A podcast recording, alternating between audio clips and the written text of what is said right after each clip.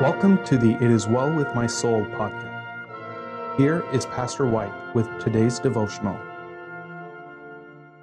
Welcome, welcome, welcome to the podcast on Sunday morning.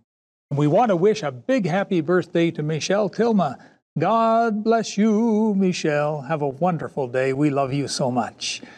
Folks, we've been talking for this past week on the subject of the Christian crucifixion, the Christian crucified life. And I hope that you've been attending all of the podcasts because you have pretty much everything you need to know. I'd like to give you two illustrations that might help to bring all of this together for you. And the first illustration is about the pearl of great price. And we're reading out of Matthew chapter 13, verses 45 and 46. Again, the kingdom of heaven is like unto a merchant man seeking goodly pearls, who, when he had found one pearl of great price, went and sold all that he had and bought it. This is a parable given by Jesus, and essentially it talks of salvation. That's the underlying theme here. A man who's running around in religion finds this good part and this good part, but then when he finds Jesus, nothing else is good enough. He wants Jesus. And Jesus is the pearl of great price. Now, a couple of things for you uh, on pearls. The Greek word pearl is margarites, from which we get the woman's name Margaret. It means pearl. I used to have an aunt, Pearl. That was her name, Pearl. And I loved her very much. She was very loving. Since ancient times, the pearl has been a symbol of unblemished perfection. It's probably the oldest known gem, and for centuries it was considered the most valuable. Back as far as 2300 BC, as 4,300 years ago, the Chinese uh, records indicate that pearls were the prized possessions of royalty. Back in ancient Rome, some 2,000 years ago, Pearls were a highly prized accessory and worn as a symbol of wealth and prestige. They were such a status symbol, in fact, that an effort was actually made back in ancient Rome to prohibit, legally prohibit the wearing of pearls by those not deserving them.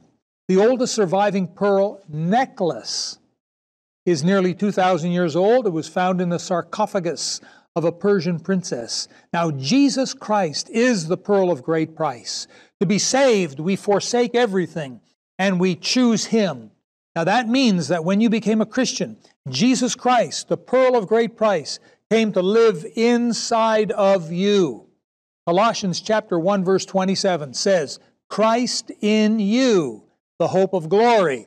So where is Jesus? He's inside your heart, beloved, if you are saved.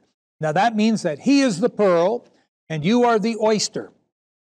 The pearl is the important part. The oyster is just the container for the pearl.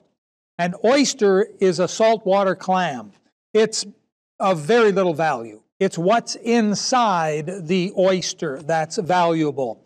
Our job as the clam is to die and open the shell so that the beauty of Jesus can be seen and experienced by others. Now, at first, this sounds like too high a price for Christians to pay, but it's not. In the light of eternity, it is not, beloved. Paul understood this, that this life on earth is short, and he wanted his life to count for Jesus Christ. Do you want your life to count for God?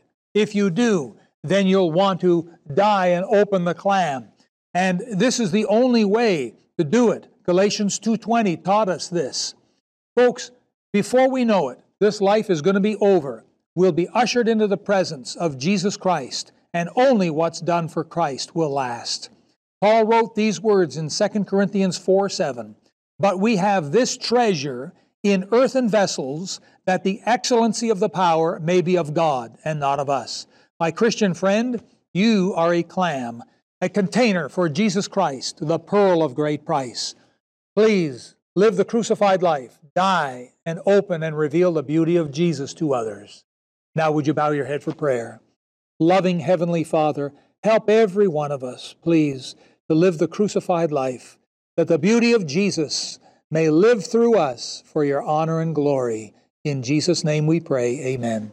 God bless you, my beloved. I look forward to seeing you in church.